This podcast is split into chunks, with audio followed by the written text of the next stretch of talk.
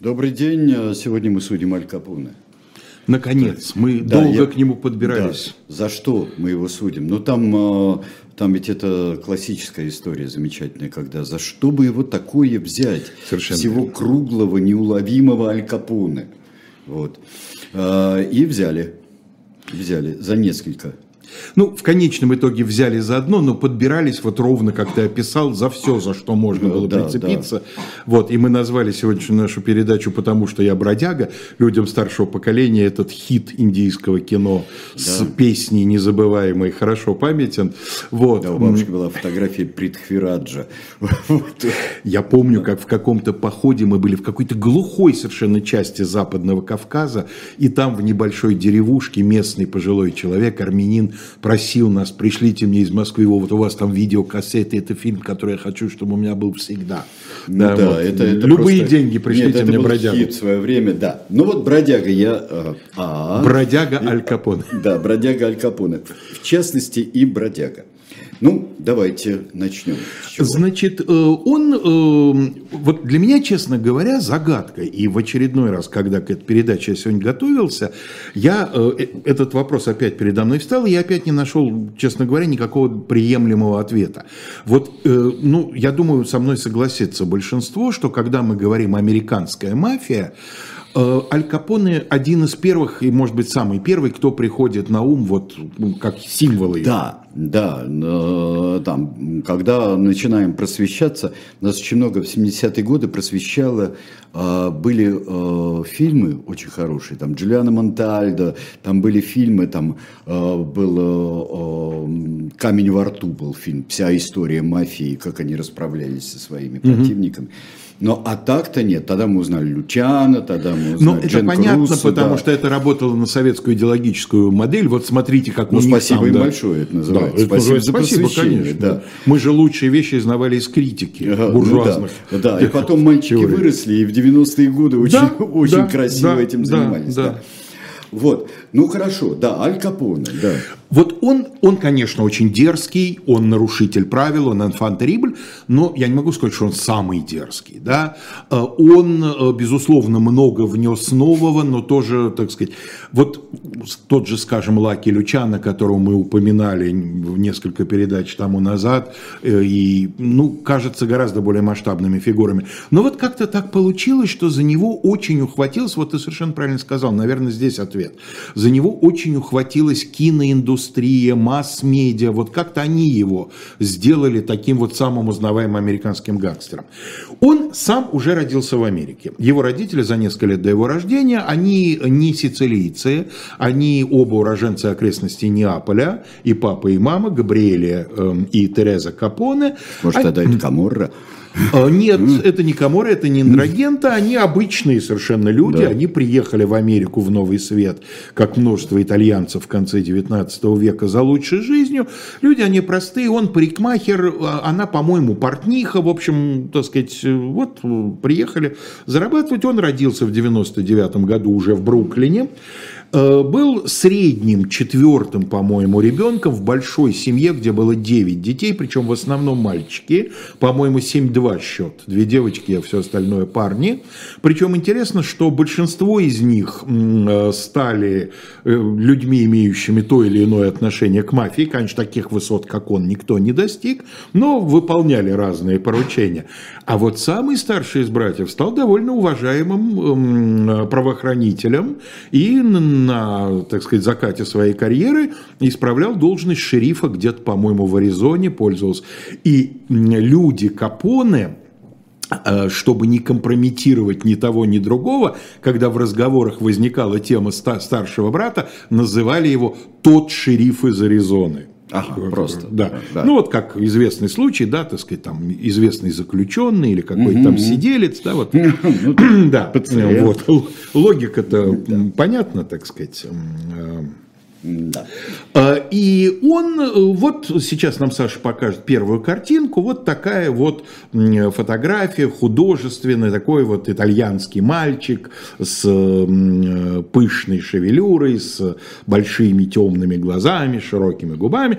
Он вообще эм, был в молодости, пока не обрюзг, пока не облысел, он был хорош собой, он такой очень крепкий, очень коренастый, и, собственно говоря, его карьера, которая начиналась с самых низов, с самых рядовых должностей, она протекала так, как и должна протекать эм, карьера у человека, у которого нет ничего, кроме итальянского происхождения, но не самого привилегированного, потому что он не сицилиец, и это, в общем, на первых порах, видимо, создавало определенные сложности.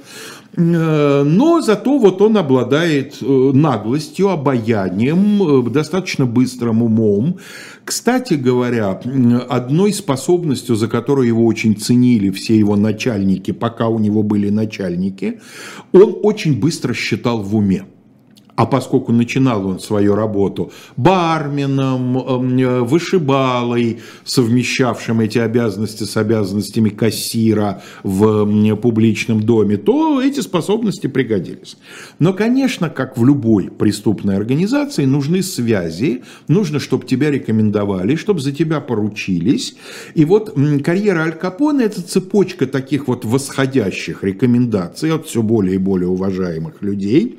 Первым, кто стал его э, рекомендателем? Некто Пол Келли, на самом деле его настоящая фамилия вполне итальянская, Паоло Антонио Вакарелли, который рекомендовал его, Саш, дайте нам, пожалуйста, вторую картинку, Джону Торио.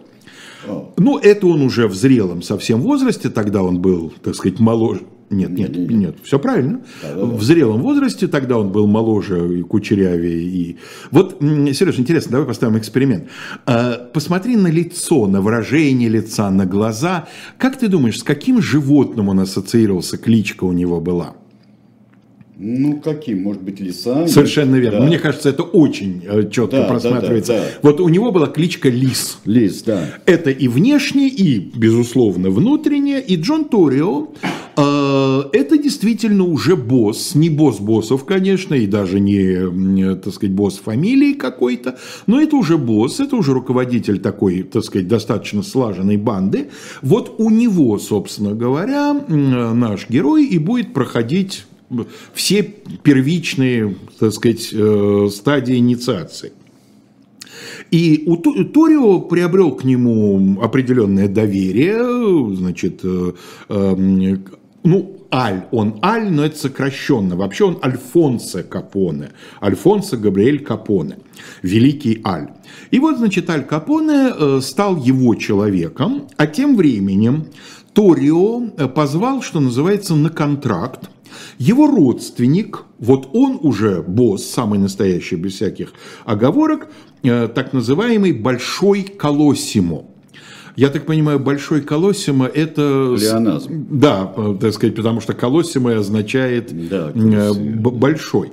А Вот. э, э, Один из боссов мафии в Чикаго. Как любой босс мафии, он имел ряд проблем, которые хотелось порешать, и самая очевидная проблема была конкуренты. Мы, когда говорим мафия, мы сразу по- подразумеваем итальянскую, потому что слово итальянское и так далее. Но если понимать слово мафия широко, как вообще любая Как организованная, группировка. как группировка, Большая как организованная, организованная преступность, да, группировка, да. то были и другие этнические Ха. мафии.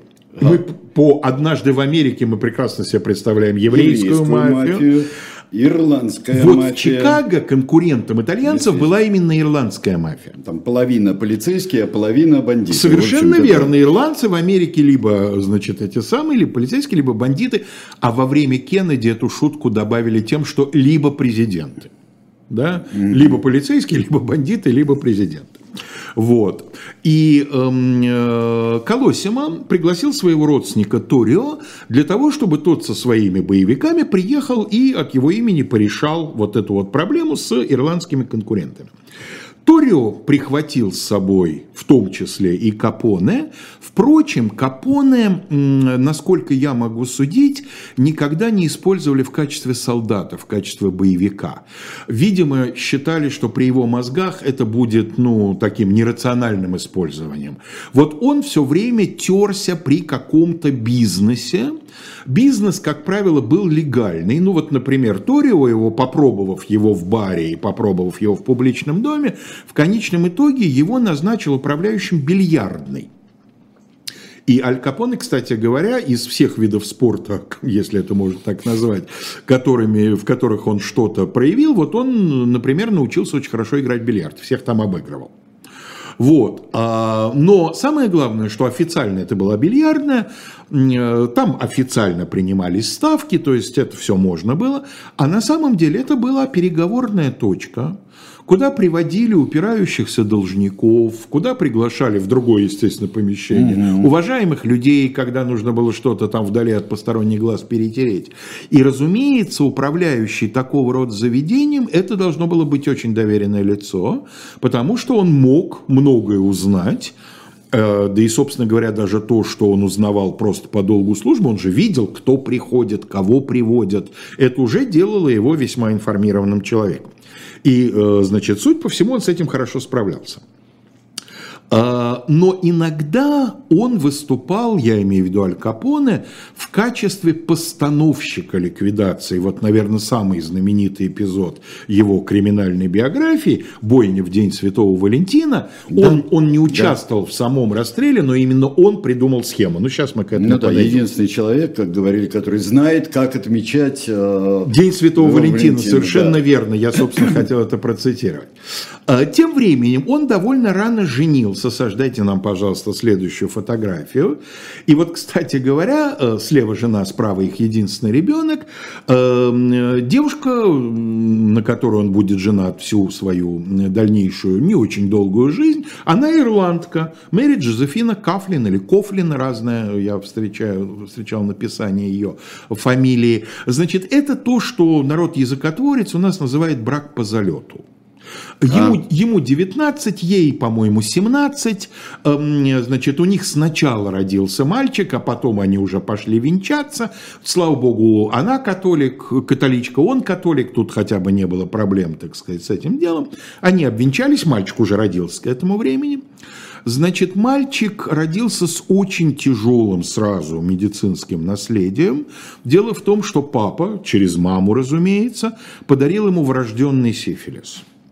Аль Капоне, видимо, во время работы, так сказать, вышибалой при борделе, приобрел это заболевание.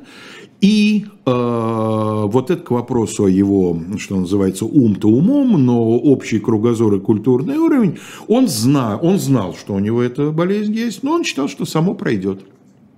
В результате с могилой сведет именно э, то, что разовьется на э, почве вот этой болезни, которую он никогда так и не пытался вылечить.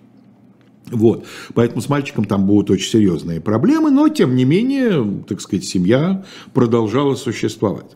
И вот, собственно говоря, э, все, они обустраиваются в Чикаго, они становятся чикагскими жителями.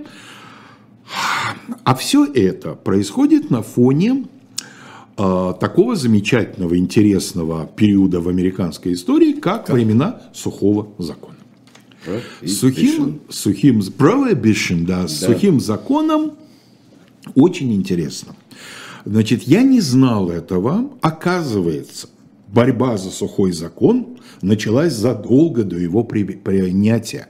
Еще в середине XIX века начали образовываться группы активистов, которые шумно, эм, значит, как сейчас принято говорить, топили за запрет э, производства, и некоторые даже считали, что даже употребление спиртного нужно запретить в законодательном порядке. И вот очень интересно – естественно, всякое действие в политике тоже рождает противодействие, и параллельно начали возникать группы тех, кто возражал против сухого закона, но по похожим основаниям. И те, и те группы, как правило, это религиозные люди, Те, кто выступают за сухой закон, считают, что таким образом, введя этот сухой закон, мы улучшаем человеческую нравственность. А те, кто с религиозных позиций выступает против сухого закона, говорит, что государство не должно вмешиваться в взаимоотношения человека с Богом. Человек должен сам бороться со своими страстями, со своими искушениями. Если это сделает государство, в чем будет заслуга? Когда ты предстанешь перед Богом, и Он спросит тебя, почему ты не пил, ты скажешь, потому, что, потому что запрещено, ну и в чем же твоя заслуга? Ты должен гордо сказать, что ты поборол дьявола, да? ты сам отказался от этой пагубы.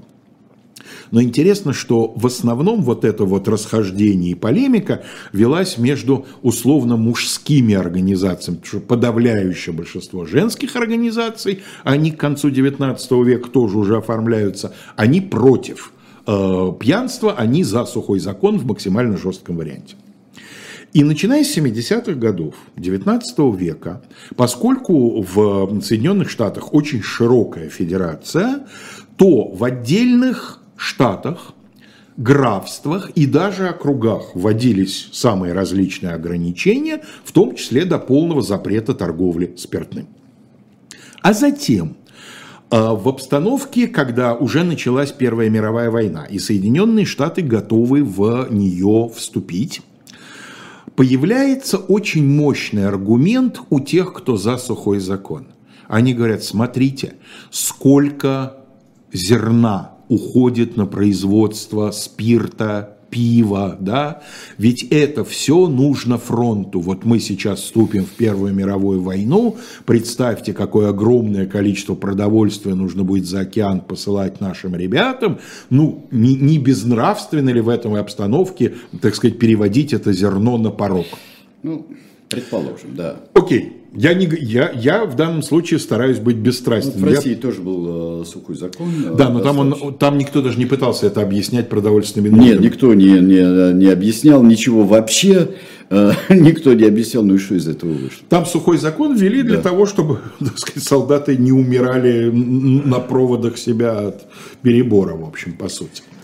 А, и э, в семнадцатом году значит, на федеральном уровне принимается 18-я поправка к Конституции, но для того, чтобы она стала действующим законом, нужно, чтобы за нее проголосовали три четверти э, законодательных собраний э, тогдашних 48 штатов. То есть 36 штатов должны были ее принять.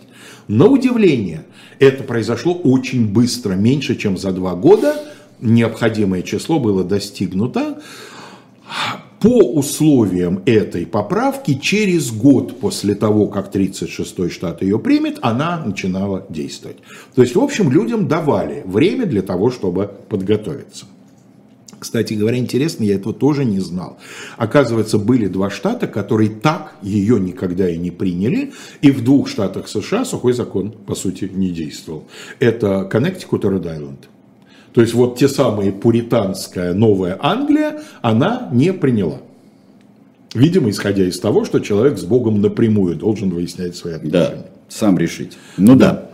да. И эм, э, в этой обстановке, конечно, большего подарка еще не до конца организованной преступности даже представить себе было невозможно. Потому что, ну, чем они занимались? Ну, ерундой они занимались. Тотализаторами, азартными играми в тех штатах, где это было запрещено или ограничено. Рэкет. Рэкет только начинался, только начинался, потому что джентльменские правила этого патриархального времени исходили из того, что рэкетировать можно своих. То есть вот итальянскую парикмахерскую можно, а американскую вроде как нельзя. Это мы влезаем не на свою территорию. Угу. Контрабанда, разумеется, в приграничных штатах, еще что-то. Вот здесь, на сухом законе, они, конечно, просто воспряли. Вот именно здесь начинаются мафиозные конференции, описанные в «Крестном отце», когда понятно, что на нас свалился такой кусок, что ребята нужно спокойно сесть, выдохнуть и дружелюбно его поделить, иначе если мы начнем за него махаться, мы этот кусок э, упустим, да, нужно, ну, всем хватит. Да? Кусок настолько жирный, что хватит всем, поэтому нужно грамотно, так сказать, разрулить, кто чем это сам. Эм, главным содержанием их деятельности становится бутлегерство. Что это такое? Бутлегерство – это официальным языком незаконный оборот спиртного – не производство. Производство как бы отдельно, это отдельный вид. А именно вот оно произведено, что мы теперь с ним делаем? Как мы его подпольно перевозим, как мы его импортируем или даже экспортируем. А, бутлегерс, бутлег – это голенище сапога. И термин, оказывается, возник во времена гражданской войны, то есть за более чем за полвека до описываемых событий. Потому что загнанные в тренировочные лагеря солдаты, уходя в увольнение в город, за широким голенищем проносили плоскую бутылку. Кстати говоря, мода на плоские небольшие бутылки пошла именно оттуда, чтобы они помещались в голенищем. И она потом до государя-императора дошла. Да. Говорят, да, клевещут, что последний государь-император тоже имел специальный кармашек внутренний. Предпоследний. Предпоследний. Я про Николая II а, Нет, Александр III. Александр III. Третий, да, да, да. Тем более тогда сапоги были широкие, вот да. Аляриус а такие. у него еще были икры толстые, поэтому да. он мог, так сказать, практически не изменяя объема, себе заказывать сапоги с широким голенищами. Ну и вот это вот бутлегерство, конечно, приобрело совершенно колоссальные масштабы, тем более, что закон не запрещал пить спиртное. Вот к человеку, которого обнаруживали пьяным, закон ничего не мог предъявить. Потому что если бы ему задали вопрос, откуда у вас, во-первых, по закону он имеет право не отвечать такой вопрос, какой ваш собачий дело, откуда у меня. А во-вторых, он всегда мог сказать, ну, нашел. Все ну, нашел, да? да? Шел, смотрю, стоит прятался да. он, да?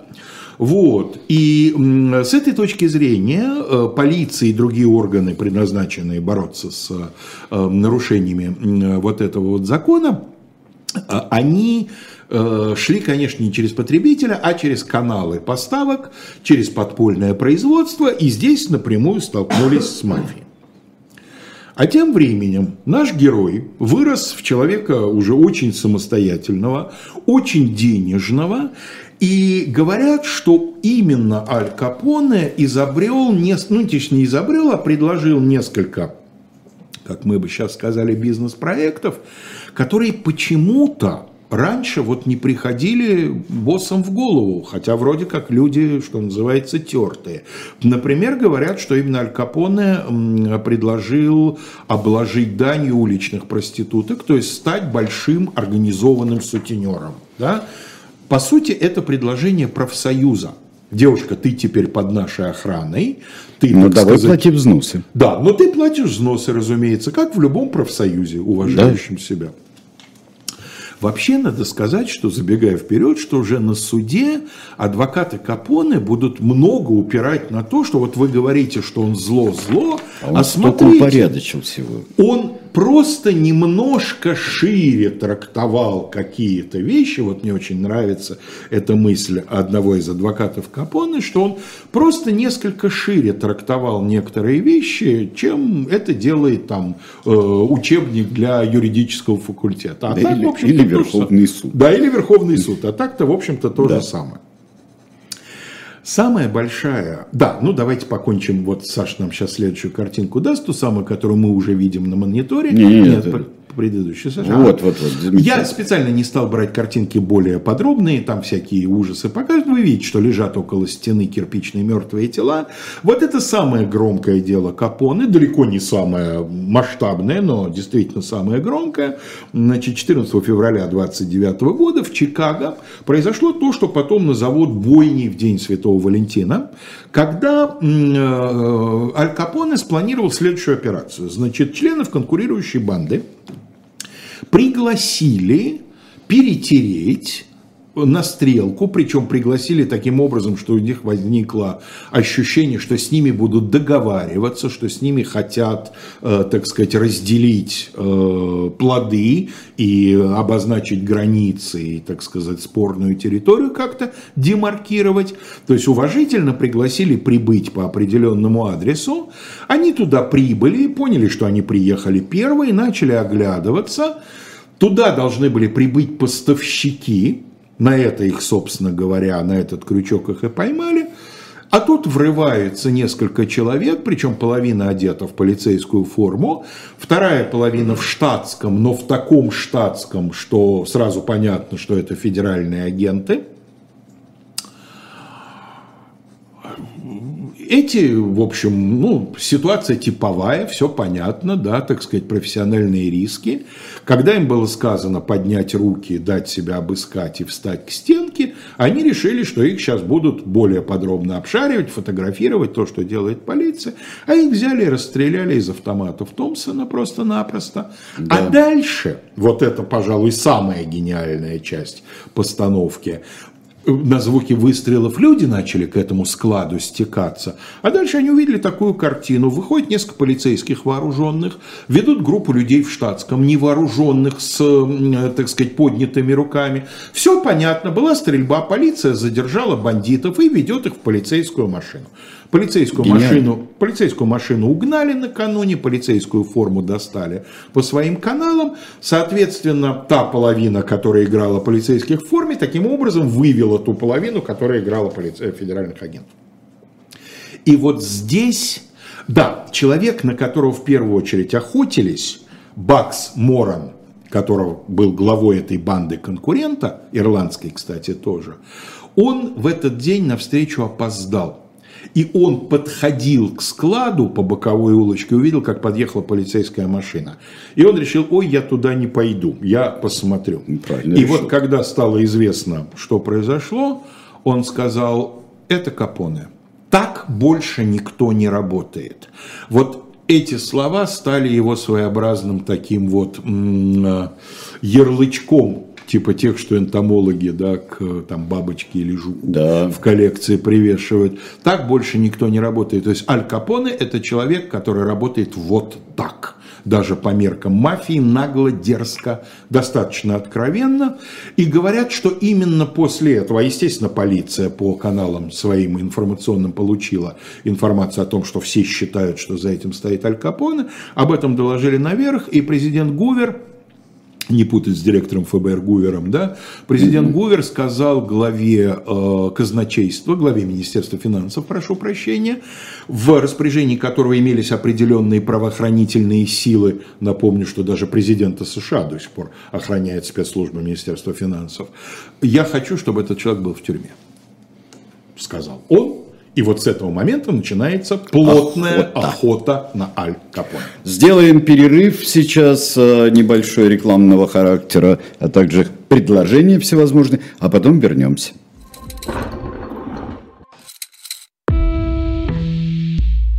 Вы лучше других знаете, что такое хорошая книга.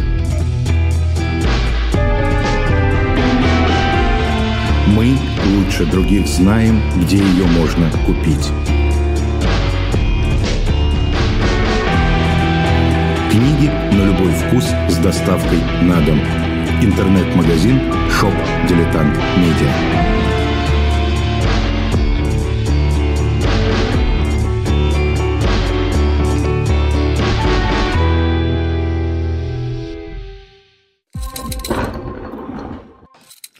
Ну что ж, мы продолжим здесь э, и э, предложим вам книгу. Очередная книга Александра Анатольевича Ширвинта – и, как и все другие его книги, она должна входить в антидепрессивную программу. Просто я думаю, что каждого человека. Отрывки из обрывков это, и мы ее предлагаем пока, ну как там получится дальше, посмотрим, пока в чистом виде, без э, автографа автора, э, к которому вы привыкли к этим автографам и ясно, что хотите. Но пока отрывки из обрывков Приобретайте, читайте с удовольствием, а потом с автографами мы как-нибудь разберемся.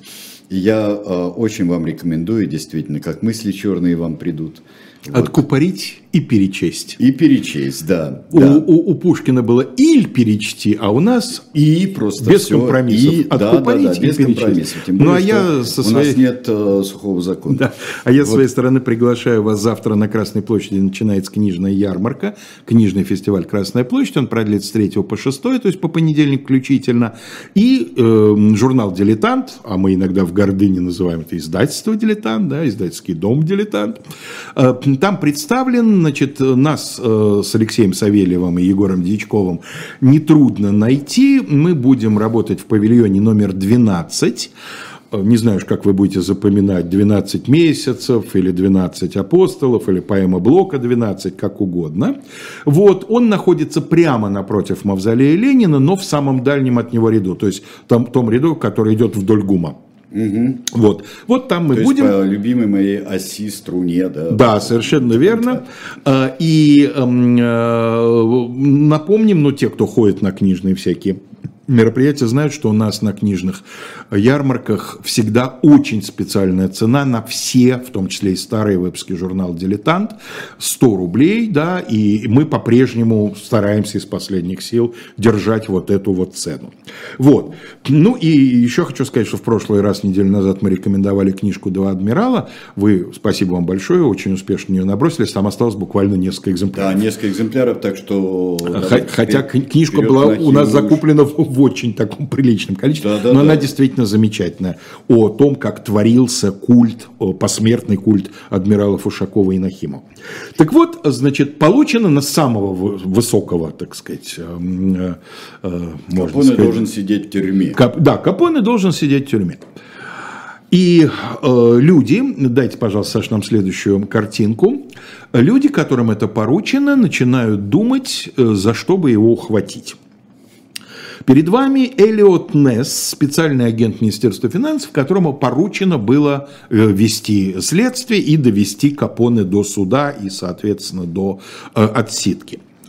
А, Несс очень раскрученный персонаж, в том числе и кино. Сколько народу его переиграл. Ну, Кевин Кёстнер, в первую да, очередь, да, мне да, приходит да, в голову из таких, пожалуй, самых знаменитых. Дело в том, что в конечном итоге Несс, сначала потыркавшись и попытавшись заручиться помощью местной полиции, довольно быстро после нескольких провалов понял, что полиция уже настолько коррумпирована, настолько разложилась, да, что просто вот э, как бы кого бы там не менял, как бы вы, друзья, не садились, все равно будет течь через сразу одновременно через несколько дыр.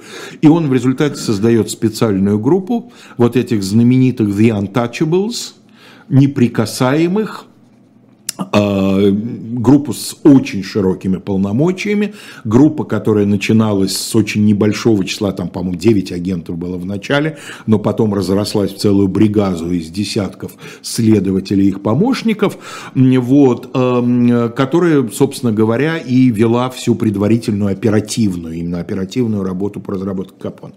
Капоне допустил одну ошибку – принципиального характера, но правда, так сказать, в его защиту можно сказать, что ее допускали почти все в то время, потому что были уверены, что у американского правосудия против такого образа жизни просто ничего нет, да? законы не позволяют с этим бороться. О чем речь? Сейчас я скажу в духе Андрея Бельжо. Когда я работал психиатром в маленькой да, да, районной да, больнице, да. вот когда я проходил практику в одном маленьком отделении милиции города Москвы, и был я э, стажером именно участковым, я прекрасно знал, что любой маломальский серьезный человек, который имеет конфликт с законом, валютная девушка, спекулянтка, подпольная торговка самогоном, естественно, подпольная, надпольных не было, эм, фарцовщик, еще кто-то прекрасно знает, что надо где-то числиться лаборантом, эм, я не знаю, моделью в художественном училище, так сказать, там уборщицей, ну, кем угодно. Да. У меня там была одна, так сказать, поднадзорная, э, которая, валютная проститутка, она работала в национале, э, у националя, но потом повысили, внутрь пустили, э, которая платила, по-моему, 80 рублей женщине, обычной женщине-уборщице, которая, значит, э, ходила за нее убираться. То есть это моя поднадзорная была оформлена уборщицей, а та за нее ходила и прибиралась. Соответственно, ни у кого... в организации, где эта девушка работала, даже не понимали, что это не она. Они вот были уверены, что это женщина в халате, которая приходит убираться, это и есть вот их сотрудница. Ну и потом, когда, в общем, там взяли в разработку, по просьбе товарищей из параллельной организации, то, собственно, на этом-то все и, и, и, и сладилось, что называется. Так вот, американское, гораздо более широкое в плане демократических прав законодательства и судебная практика исходила из того, что если человек не имеет никаких официальных доходов, но при этом широко живет, ну и что? Но мы же не можем доказать, что он вот эти доходы получает преступным путем. Мы не можем человека спрашивать, откуда у него деньги, пока мы не предъявили серьезные основания для такого вопроса. Потому что он пятой поправочкой закрылся. Пятая поправка разрешает не свидетельствовать против себя, да? И ну, все. Да. И все. И Аль Капоне и многие, кстати говоря, другие, так сказать, его товарищи по опасному ремеслу, они не утруждали себя тем, чтобы показать хоть какой-то источник своего дохода. При этом, скажем, легализация денежных средств, вот это все, да, это понятно. И именно здесь, именно Аль Капоне приписывают следующее изобретение.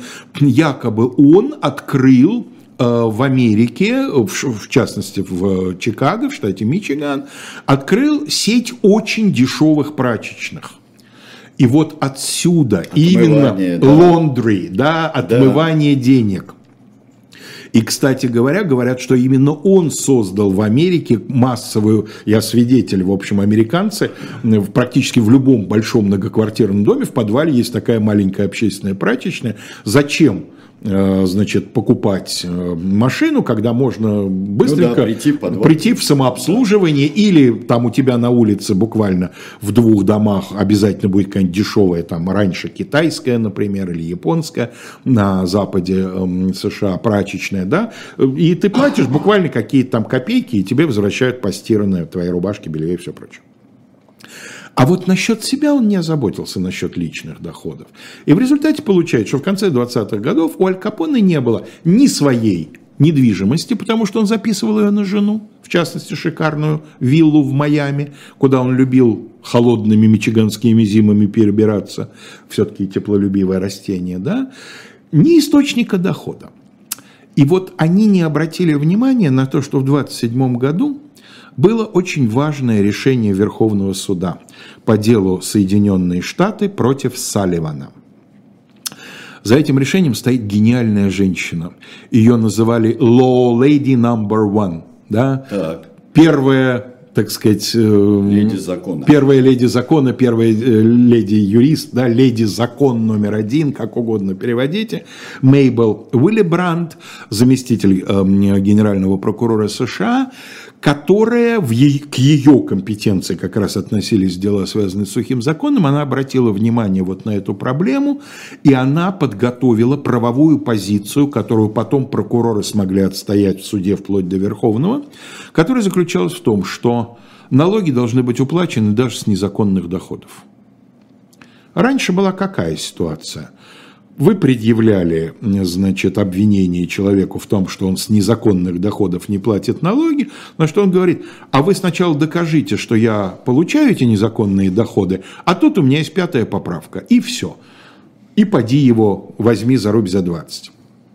Так вот, по этому делу Верховный суд постановил, что налоговое производство, налоговое следствие проводится одинаково, независимо от того, законные налоги или незаконные. В смысле доходы? Доходы, да. Доходы, да, понятно. А раз так, то если у тебя есть большие траты, и ты не можешь показать вообще никакого источника, значит, действует презумпция, что ты скрываешь доходы. Доходы. Все. И ты не можешь закрыться пятой поправкой. Ну и как это, а на практике как это начало работать? А на практике это начало работать, и, собственно говоря, с момента, когда этот прецедент появился, у Эллиота Несса и еще одного человека, вот мы сейчас видим, Саша нам дает картинку, мы видим, это одна из самых известных фотографий Аль Капоне, здесь он как раз в одном из судов, не в самом главном, в одном из предварительных, вот как раз вот он в начале 30-х годов выглядит вот таким образом. Дайте, Саша, нам, пожалуйста, следующую. И здесь вы видите Саша. Следующее. Здесь вы видите Фрэнк Уилсон, здесь он, правда, заметно старше, mm. это уже после войны он. Э, это второй человек после Элиота Несса, который приложил активно руку к тому, чтобы э, взять за хобот Аль Капоне. Он представляет другое ведомство, он от казначейства, от Treasury. Вот э, они вдвоем, один как оперативник, второй как налоговый следователь, собственно, за дела Капоне взялись.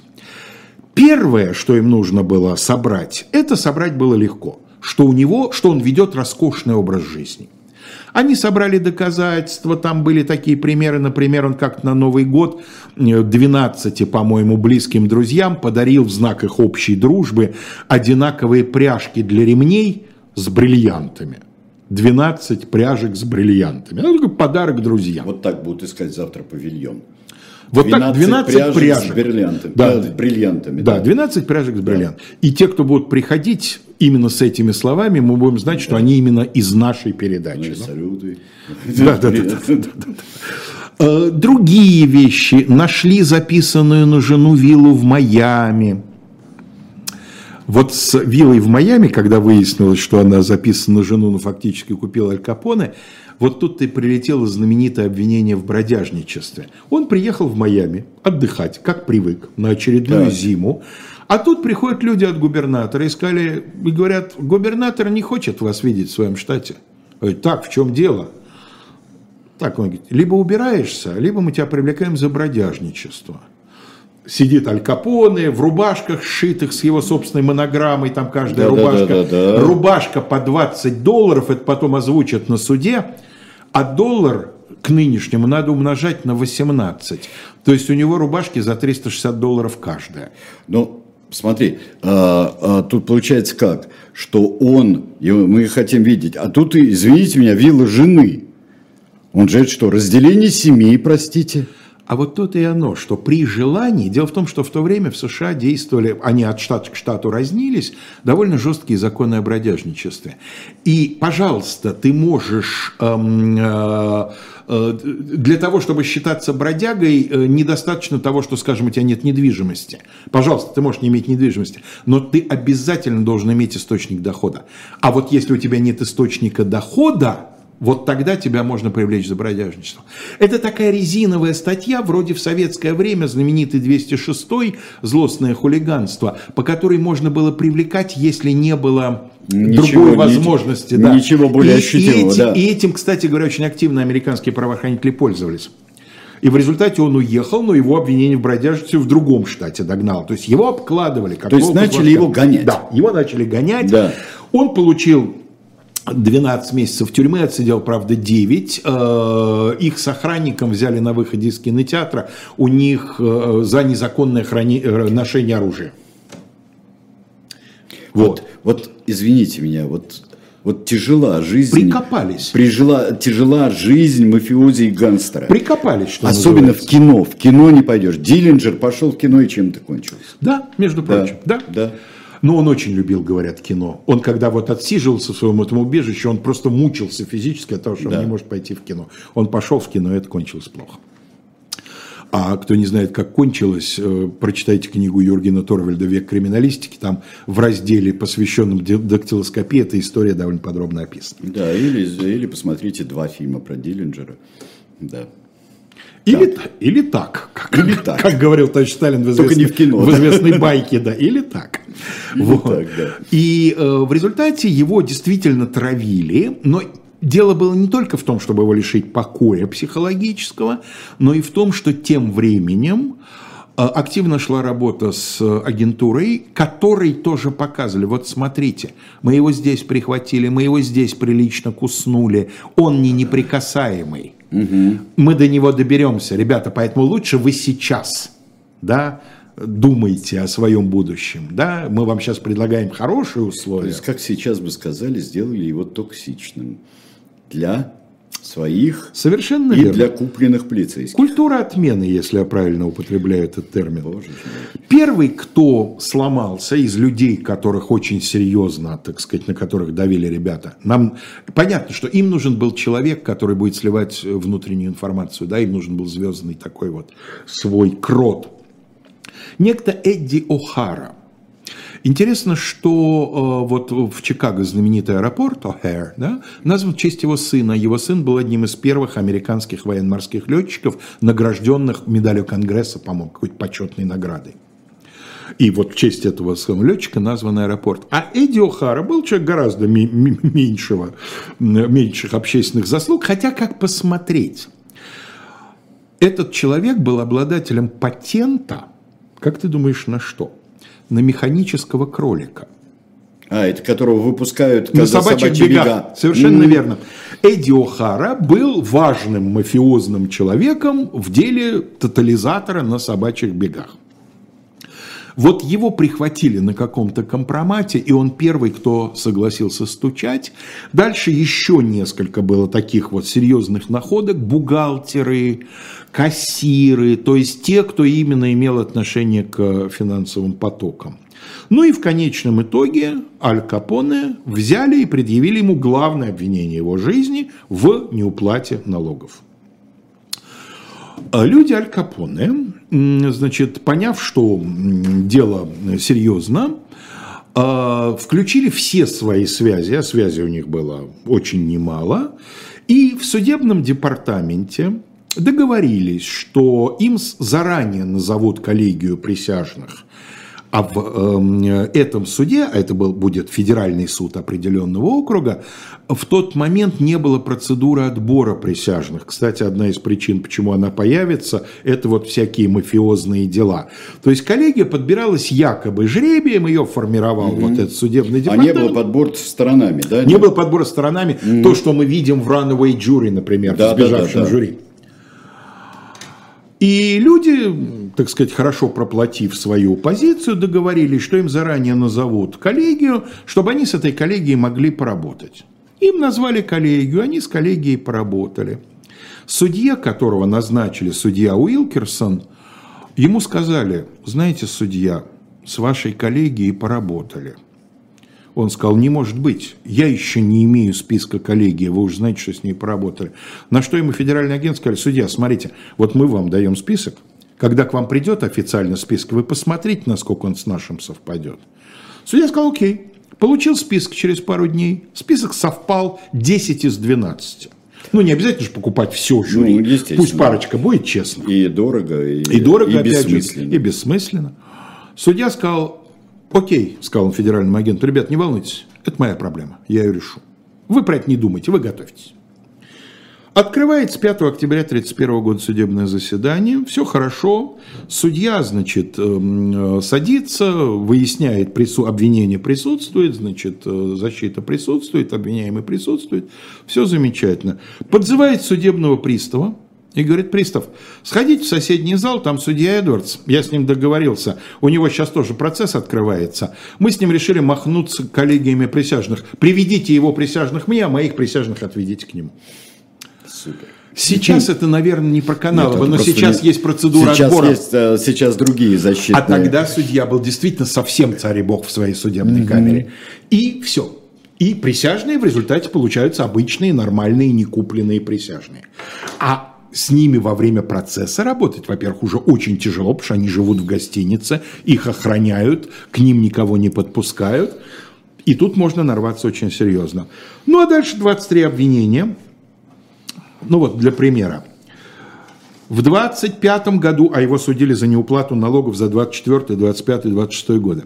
В 25 году он тратил от 200 до 250 долларов в неделю, напоминаю, на 18 умножаем, на мясо только. От 3-4 долларов в день на хлеб и пирожные, 21 550 долларов в месяц на мебель. Он покупал какие-то сногсшибательные диваны определенной расцветки. 6180 долларов то есть больше 100 тысяч на нынешние деньги, на костюмы, а также 3160 долларов на вечеринке в честь Дня Колумба. Полдня зачитывали вот эти списки его трат.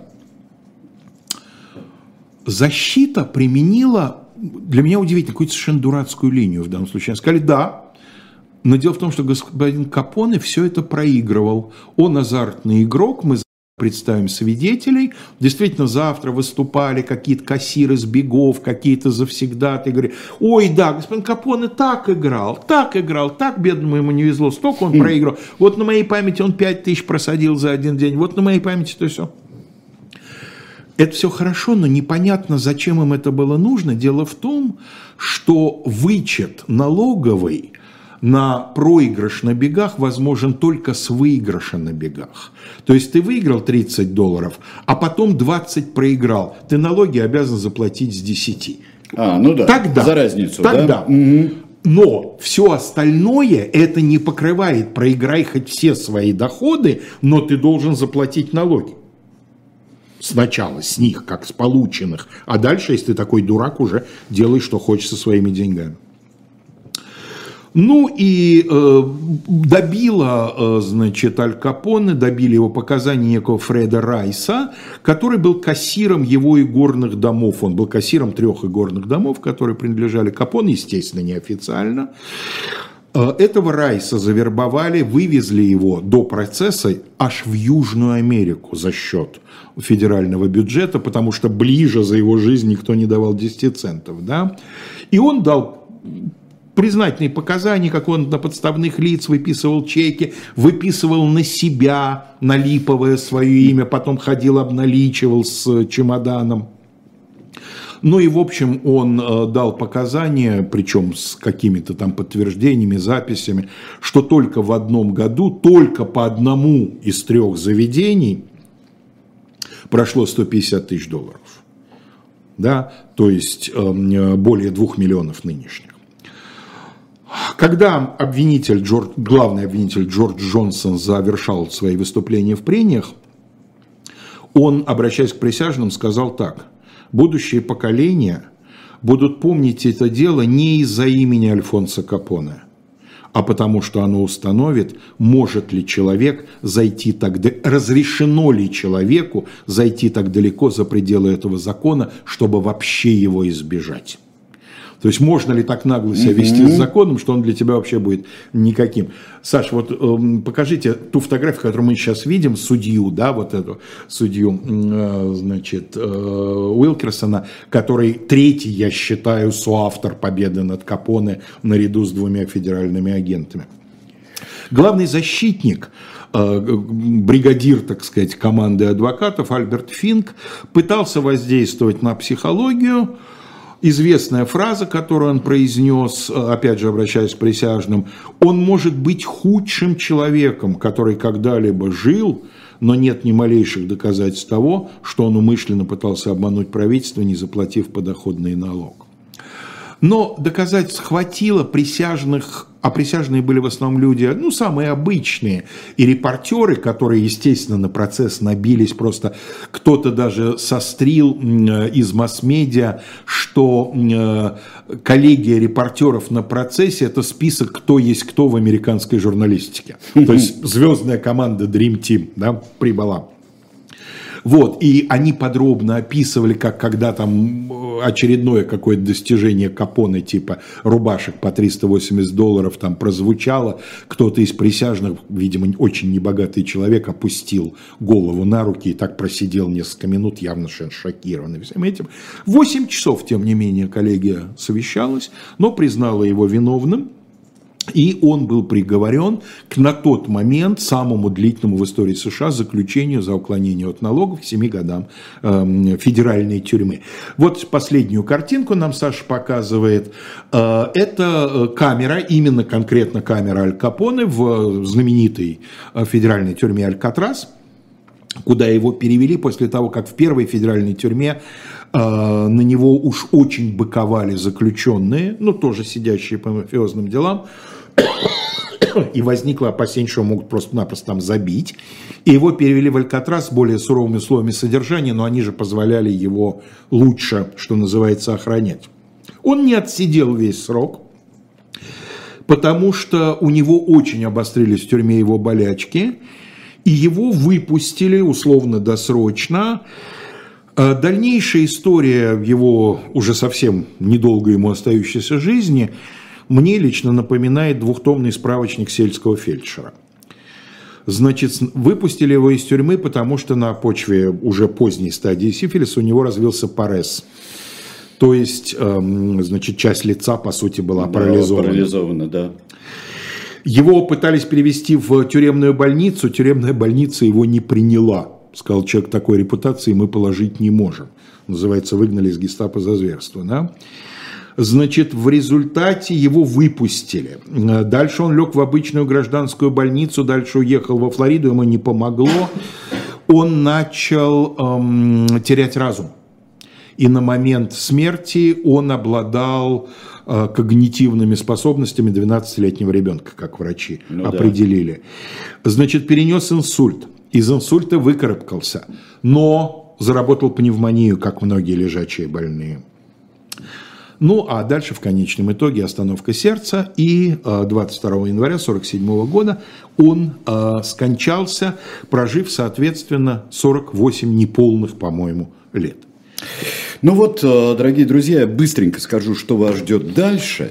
Сейчас в 19.05 особое мнение. Максим Трудолюбов будет замечательный. И чудесный ведущий Лиза Аникина. Мани Токс как э, всегда, Маша Майерс и Евгений Коган. И пастуховские четверги венчают все, Владимир Пастухов. Венчает все, да еще Дмитрий Быков будет потом наоборот.